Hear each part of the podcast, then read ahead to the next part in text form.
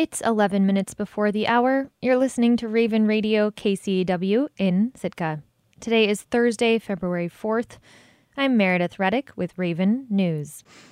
In pre pandemic times, preparations for the summer season would already be underway for Alaska tourism businesses, but uncertainty about the 2021 season has left many in a holding pattern, especially those that rely on the cruise ship industry. As KCAW's Aaron McKinstry reports, some Sitka businesses are feeling cautiously optimistic, while others are worried about the future. Come on in. This is our like mudroom entryway of the boat. Preparations for the 2021 season are already underway on the 68 foot Tahkeena, says co owner of Tahkeena Adventures, Serena Wild. Extension cords and tools litter the main room. Sorry, it's under construction right now. It's wintertime project time. The company takes small groups on five day excursions out of Sitka to go fishing, hunting, kayaking, or whatever else the group wants to do.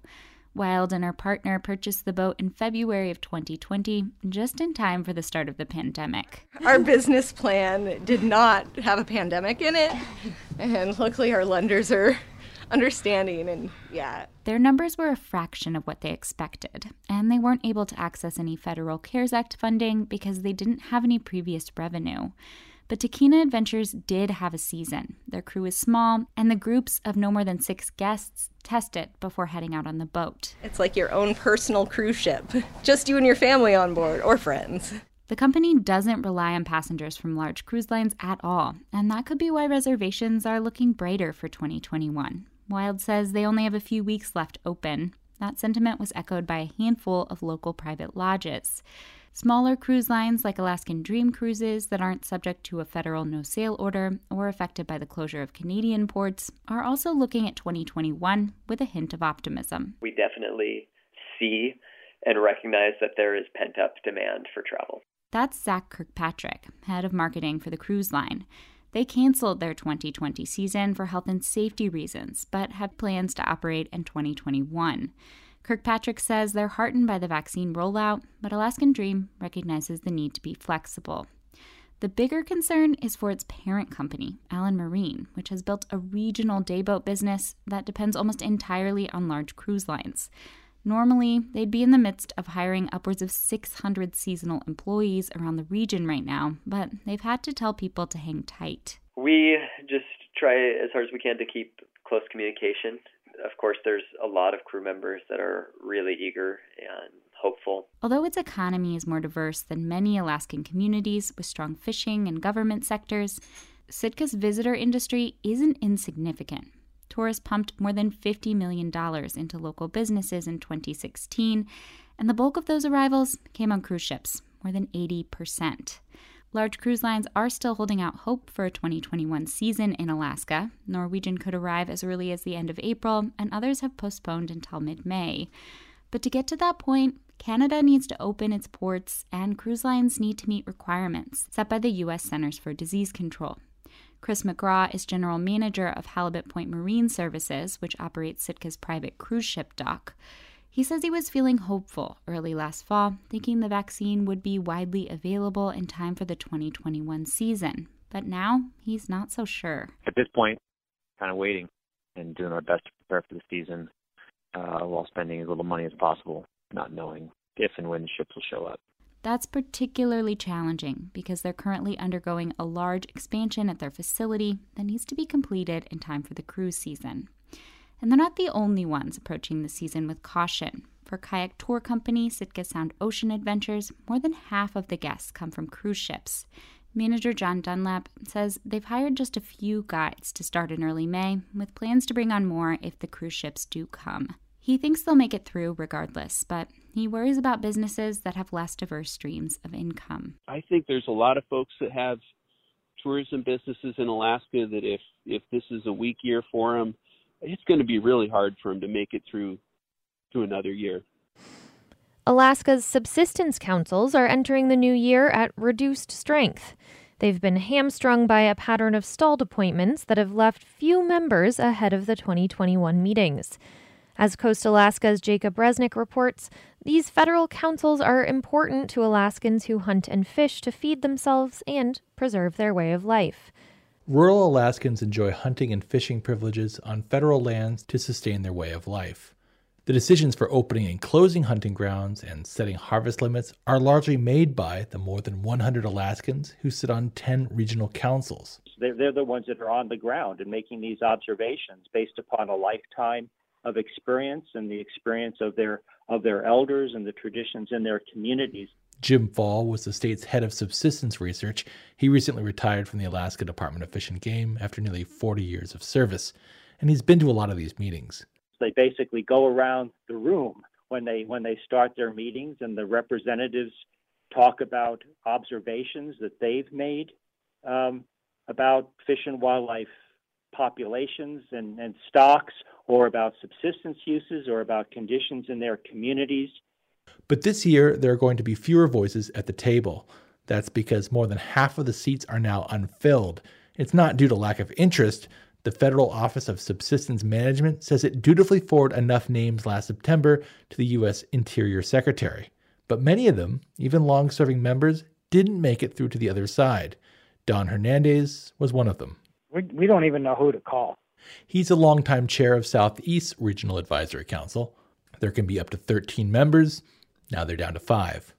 That's just not a real good representation for all of the different issues that we have here in Southeast Alaska. So it's going to be really tough to, to get anything done at this next meeting, I'm afraid. Jack Reakoff lives in remote Wiseman, a former mining camp roughly halfway between Fairbanks and Prudhoe Bay. He was a longtime chair of the Western Interior Regional Council that stretches from Aniak on the Kuskokwim River to the Brooks Range. It's a huge area. It's like multiple states. We need 10 members to, to manage that area. They're also down to just five members. They're going to be completely overwhelmed for this meeting. Who is responsible for this isn't clear. A Trump administration executive order signed in mid 2019 directed agencies to reduce or eliminate advisory committees considered obsolete, duplicative, or expensive. But what is clear is the Trump administration's Interior Secretary chose not to fill 35 seats late last year. The recent change in presidential administrations has added yet another layer of uncertainty, with people in the agencies scrambling for answers. The Office of Subsistence Management is soliciting nominations now, but it's a year long process, and applicants who file by the February 15th deadline likely won't be seated until 2022. Federal subsistence rights are enshrined by ANILCA, and that's a landmark legislation signed by President Carter that expanded national parks and monuments in Alaska, but also guarantees Alaskans have real decision making authority over their rights on federal lands. The regional advisory councils are kind of the, the linchpin of the whole system. That's Don Hernandez again from Prince of Wales Island. So having good functioning, well qualified advisory councils is the key to make the whole subsistence system work in Alaska. But whether the lack of appointments is due to bureaucratic inefficiencies, the outcome will be the same less input on federal wildlife management decisions by the people whose lifestyle and livelihood depend on it. Reporting in Juneau, I'm Jacob Resnick. An unexpected outcome of President Joe Biden's inauguration last month was the rise of a new meme.